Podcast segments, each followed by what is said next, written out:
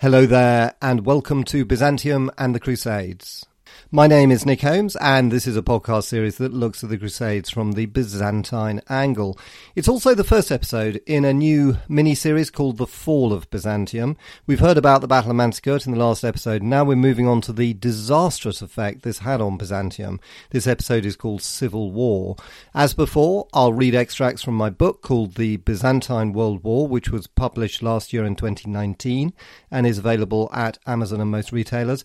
I also wanted to say that I'll be giving away three copies of this book if you leave a review in Apple Podcasts or iTunes in the next week, that is closing date is twentieth of June, and then you just need to send an email with the address you want the book sent to, to byzantiumandthecrusades at gmail dot com.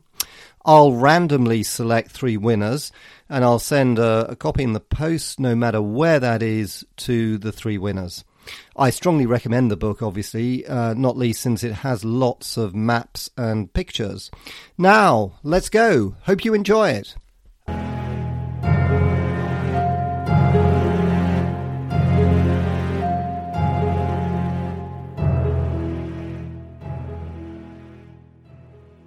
Alp Arslan didn't realise he'd captured the emperor until the day after the Battle of Manzikert. When Romanus was brought before him, he didn't really believe it was him. He had his identity checked with the other Byzantine prisoners. Still distrustful, he asked the peace envoys that he'd sent to Romanus only two days before to confirm it really was him. Once he was sure that the blooded, wounded soldier kneeling before him was the Roman emperor, he stood up from his throne and walked towards him. Romanus must have expected the worst. The last Byzantine emperor to be captured had been beheaded and his skull made into a drinking cup. But Alp Arslan was no ordinary leader. He stopped in front of Romanus. He told his guards to raise him to his feet. Then, to everyone's astonishment, he offered him his hand in friendship. Alp Arslan's chivalrous behaviour towards Romanus counts as one of the most unexpected and extraordinary twists in the story of Manzikert. Like the legend of Romanus's capture by the slave soldier, it was to become legendary across Islam as a symbol of Islamic moral superiority over Christianity. However, there is no doubt that it it is true, since every single account of Manzikert, both Byzantine and Arab, stresses Alp Arslan's extraordinary magnanimity. Even Michael Seller admits it grudgingly, his prose shivering with indignation as he recounts Romanus's unexpected escape from death. Quote, "The commander-in-chief of the enemy forces, that is. Alp Arslan, celebrated his victory with a moderation that was beyond all expectation. Offering his condolences to the captive, he shared his own table with him and treated him as an honoured guest." End quote. Alp Arslan welcomed Romanus like a friend. He said the battle had been too close to call and that it could easily have gone the other way had he not been let down by his own side. In particular, he admired Romanus's bravery in battle and the honesty with which he spoke to his captor. When he asked Romanus what he would have done had he won the battle and their positions been reversed, Romanus is reputed to have said, quote, "If I took you prisoner, I would prepare a dog's collar for you," end quote, to which the Sultan laughed, quote, "But I will not imitate your severity or harshness," end quote. But the truth is that Alp Arslan, astute as ever, had very good reasons to treat Romanus well. First, he wanted Byzantium as, in effect, a vassal state on his northwestern border.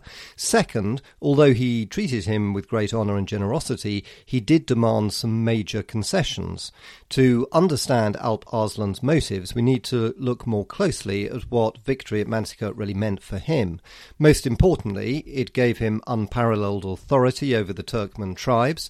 There were no further Turkmen insurrections during his reign. By contrast, defeat at Manzikert would certainly have caused a rapid loss of Turkmen support for the Seljuks and the collapse of his empire. The next most important consequence was the reassertion of his authority over the Baghdad Caliphate and the Sunni Arab world, over which he ruled with pretty fragile control. While this wasn't in doubt before, Manzikert defeat would certainly have jeopardized his position in Baghdad just as much as it would have done with the Turkmen. So Alp Arslan was now at the apex of his power. He also knew the battle had genuinely been a close call, so he had every reason to thank Allah for victory. It's equally important to understand that Manzikert didn't change Alp Arslan's longer-term strategy in the slightest. This remained the extension of Sunni Seljuk power southwards over the Shiite Fatimids in Syria and ultimately Egypt. Within this context, having Byzantium as in effect a vassal state and its emperor as an obedient servant would be helpful. Although Romanus was treated like royalty, the peace settlement Alp Arslan forced upon him was far from generous. The Byzantine sources say little about the peace terms that were agreed, but the Arab sources provide more detail, although sometimes conflicting. The essential elements were that Romanus had to surrender the key cities of Manzikert, Antioch, Edessa and Hierapolis, effectively stripping away the main line of defence of the Byzantine provinces in Anatolia. Next, he had to pay a huge ransom and ongoing tribute. According to one of the most reliable of the Muslim chroniclers, this was originally set at ten million gold pieces, which Romanus negotiated down to one and a half million on the basis that the Byzantine treasury had been emptied to pay for the war. In addition, an annual tribute of three hundred sixty thousand dinars was agreed. Finally, a marriage alliance was agreed for the future, preferably once Romanus had a daughter who could be married to Alp Arslan's oldest son. Romanus, in fact, had two existing sons with the Empress Eudocia, but uh, he never had a daughter. Nevertheless, however tough the terms, Alp Arslan was pretty relaxed about enforcing them. It was more important to have Romanus as a vassal than to impoverish and humiliate him. Both men knew that Romanus's own future was uncertain. Therefore, Alp Arslan kept him in captivity for as short a time as possible. It was only eight days before he sent him back with the other Byzantine prisoners, including Nicephorus Basilakis, who'd been captured before the main battle. Romanus and Alp Arslan parted as the best of friends. Quote, "The only assurance the emperor gave him, that is to Alp Arslan, was a strong handshake, and then they parted, the Sultan releasing him to return to his own empire with many embraces and farewell honours." End quote. Romanus's f- fears about his future, however, proved well-founded. On his way back to Manzikert, he found the town was still held by Byzantine soldiers, but they fled before he arrived, suggesting that they were allied with Andronicus. Honouring his treaty with Alp Arslan, Romanus handed Manzikert back over to the Seljuks. Then he rode on to Theodosiopolis, where only a month before he'd held his council of war to decide the objectives of the campaign. He must have reflected on the extraordinary volatility in his fortunes. We know little about what physical condition Romanus was in, but he had certainly been badly wounded in the hand at the Battle of Manzikert, and this must still have been causing him pain. He rested at Theodosiopolis for several days, finding new clothes and armour to replace the Turkish ones he was wearing, while he pondered what to do next.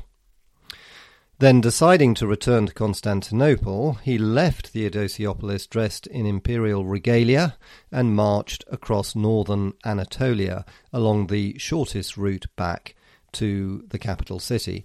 He gathered what survivors from Manzikert he could find, quote, "but he came across very few soldiers who were refugees from the battle," end quote.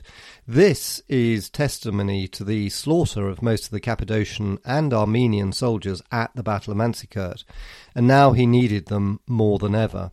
For when he arrived at a hill fort called Melissopetrion, near to Colonia, he learnt that a new emperor had been proclaimed in Constantinople.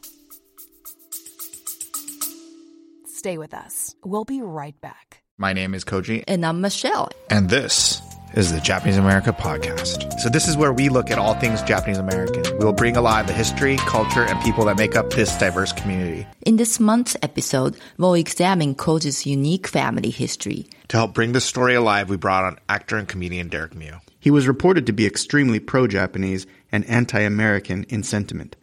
Her husband was taken into custody by the military authorities under a warrant authorized by the Secretary of War, who was his enemy of the United States. He was my grandfather on my dad's side. To hear more stories about Japanese America, you can listen to this podcast anywhere you normally download your podcast. So let's look at what was happening back in Constantinople. There, no one actually knew what had happened to Romanus after the disaster at Manzikert. The most prevalent view was that he was actually dead, or that if he had been captured, he was as good as dead. Even his great supporter, the senator Michael Attaleiates, had given up hope. He fled to Trebizond on the Black Sea coast, where he and a large part of the most senior non-combatants, including many senators, took a ship back to Constantinople. It is at this point that Michael Psellos' account of events is more comprehensive than Attaleiates', since not only was he resident in Constantinople at the time, but he also witnessed the palace coup that was about to happen. He says that within a few days of the battle, news of the defeat was brought by the first survivors. Then more survivors arrived, but they all had different versions of the battle. Some thought Romanus was dead, others that he'd been taken prisoner. So the Senate gathered and wondered what to do in this situation. Most people assumed that Romanus wouldn't return. Power was still in the hands of the Empress Eudocia, but Psellos describes the growing tension between her and the senators as to whether she should rule alone or jointly with her son, Michael. Psellos is at pains to paint a picture of Michael as being the epitome of modesty and respect for his mother, but the truth is that Psellos' description is carefully contrived propaganda, in my view, and uh, as will be discussed more fully in a later episode, to conceal the brutal palace coup that the Doukai were planning. To achieve this, Caesar John Doukas, previously exiled to his estates in Bithynia by Romanus, rushed back to Constantinople. The most crucial moment came when news that Romanus was still alive reached the capital. According to Psellos, Eudocia received a letter from Romanus himself, Uh, quote, telling her of his adventures, end of quote. What could Eudocia do? The sources are confusing on this point. Both Psellos and Attaleiates record that she was initially reluctant to support Romanus. This is very surprising coming from Attaleiates, given that he said she still loved him when he left Constantinople for the Manzikert campaign. So, how should we read this? The most plausible interpretation seems to be that she was concealing her support for Romanus, since she knew that Caesar John Doukas was poised to seize power. By showing reservations about Romanus, she hoped to appease Caesar John while she worked out a way to restore Romanus to the imperial throne. But the Doukai acted too fast and ruthlessly for her. It was exactly this kind of cutthroat Machiavellian politics that Caesar John excelled at. He immediately dispatched his two sons, Andronicus and Constantine, to bribe the Varangian Guard, the main body of troops remaining in the city, to proclaim Michael emperor. Suitably paid off, the Varangians did just that. Quote, the, the guards, the Varangians, banged on their shields all together, bawled their heads off as they shouted their war cry, clashed sword on sword, end of quote. Seeing the bearded Vikings, uh, who were the Varangians, taking over the palace, Eudocia thought she would actually be killed. Open quotes, Eudocia did indeed lose her nerve, and pulling her veil over her head, she ran off to a secret crypt below ground, end quote. The Varangians pursued her and dragged her away to be exiled to a convent. Psellos says that the new emperor, Michael the seventh, Doukas, refused to ratify his mother's cruel treatment, and maybe that was true, but it made no difference, since Caesar John Doukas and his two sons were now back in control. The traitors of Manzikert had won. Meanwhile, back with Romanus, he learned of this palace coup when he reached the central Anatolian city of Amasia. He immediately occupied a nearby fortress called Dokeia and made this his headquarters as he pondered what to do next. The army he had with him was only a small force, certainly incapable of taking Constantinople. He was also almost certainly still suffering from his wounds inflicted at Manzikert. While Romanus prevaricated, Caesar John Doukas dispatched his son Constantine against him with what soldiers he could put together. These were principally the troops who had deserted from Manzikert under Andronicus and Trachaniothes, but importantly they didn't include the Western army, commanded by Bryennius at Manzikert, since it refused to join the Doukai against Romanus, who had been their former commander. Quote, "The soldiers of the West, for their part, had denounced the breaking of faith with him," that is. Romanus, "for they had been secured with oaths in advance never to consent to any acts done against him." End of quote. As such, the Doukas army must actually have been quite small, consisting probably of some Varangians, Pechenegs and levies from the Doukai estates. Romanus's forces were actually a match for these, as at least initially they consisted of the majority of the Franks and the Normans, who all went over to his side.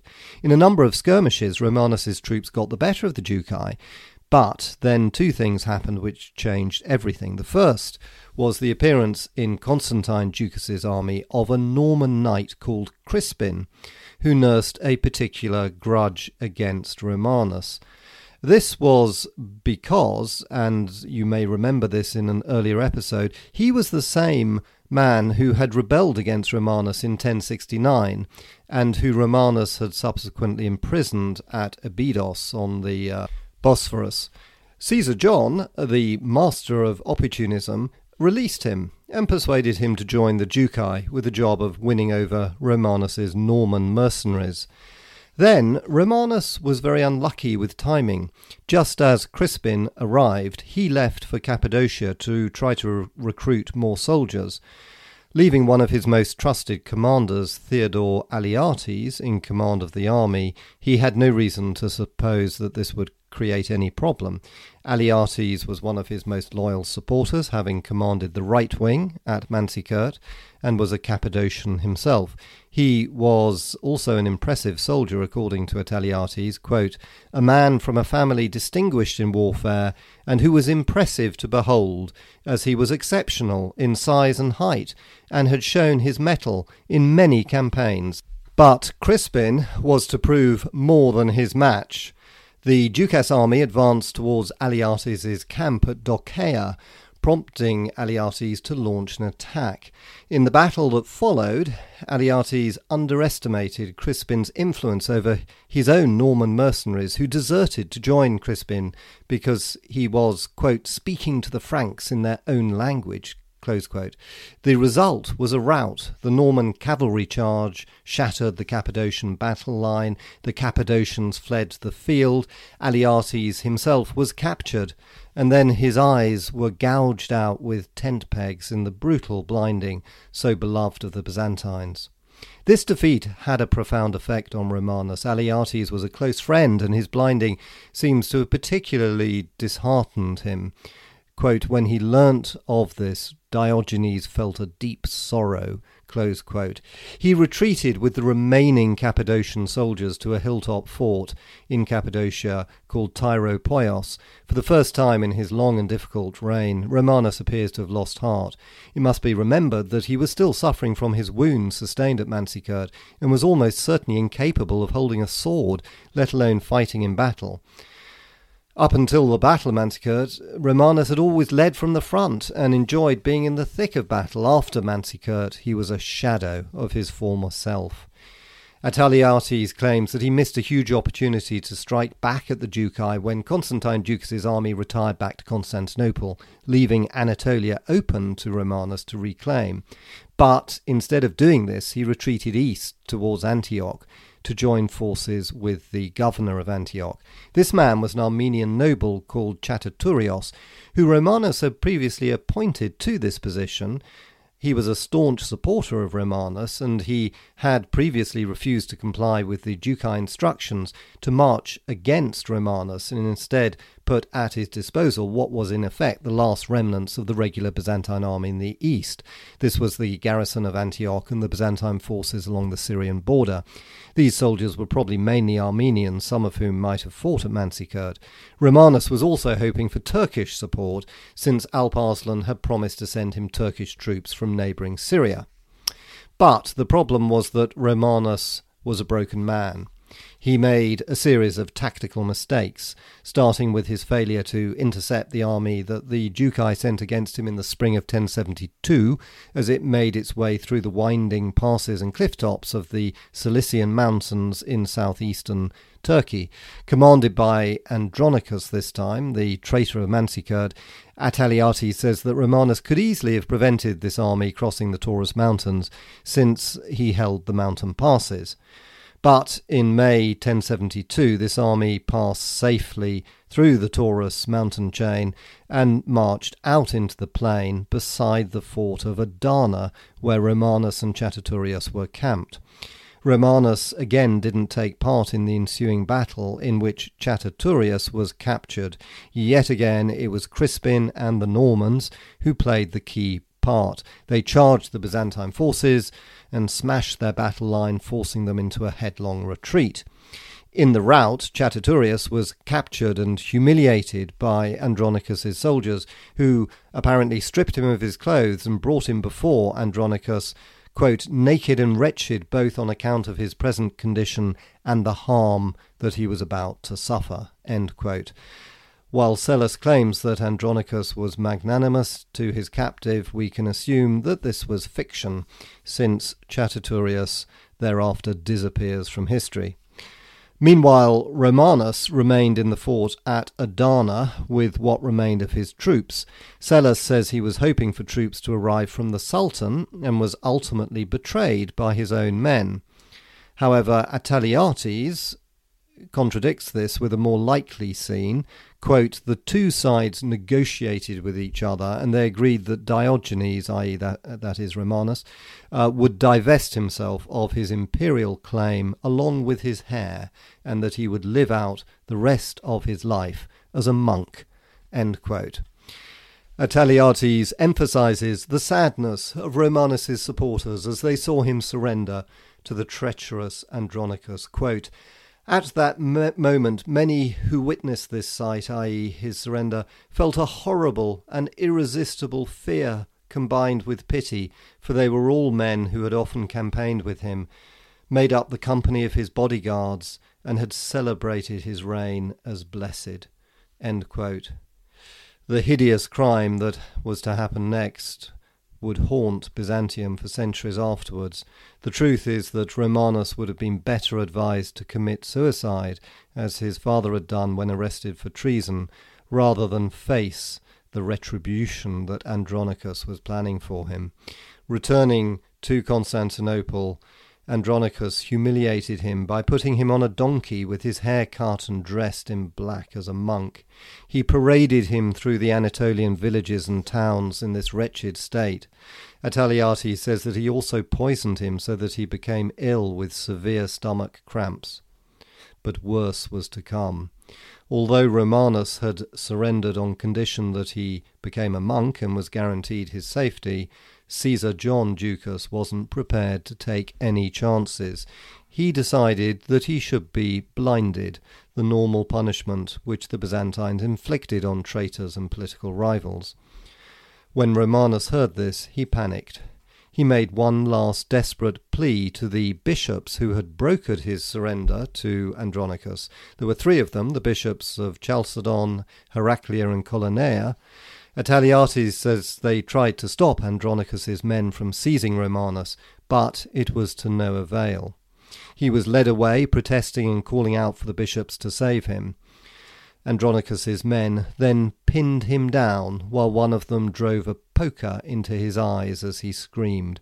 Attaleiates describes the horrific event. Quote, they put him in a small room and tied down his four limbs, and many men held him down with shields on his chest and stomach. Then they used an iron pin to destroy his eyes in an extremely painful and cruel way, while he roared and bellowed like a bull, though no one took pity on him. When he arose, his eyes were drenched with blood, a pitiable and pathetic sight that made everyone who saw it cry uncontrollably. End quote. With his horrific injuries, he was mocked and carried backwards on a donkey to the Bosphorus to take a boat to a monastery he himself had founded on the island of Prote. Whether he got there or not is uncertain. Psellos says that he died shortly after arriving at the monastery, but Attaleiates suggests he died on the way there, saying that his brutal blinding left him, quote, like a rotting corpse with his eyes gouged out, his head all swollen up and maggots visibly dripping off. A few days later he died in excruciating pain. End quote. Indeed, Attaleiates was so shocked that he called for divine revenge on the Doukai. Quote, as for you, O Emperor, that is Michael the seventh Doukas, what was this order that you gave? One way or another, a day will come when an evil eye, titanic and Cronian, will turn its gaze upon you and push your fortunes to the same evil fate. End quote. Attaleiates' words would prove to be true, but not just for the Doukai, for the whole of Byzantium.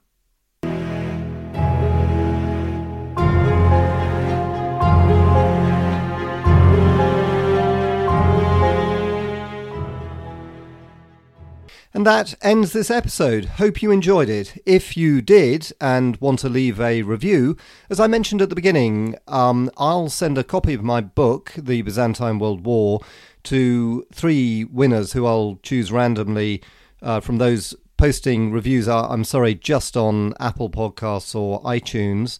And when you post uh, the review, if you could send an email to Byzantium and the Crusades at gmail dot com with your address. Thank you so much. In the next episode, we'll move on to what happened in the reign of the Doukai and the utterly disastrous effect it had on Byzantium.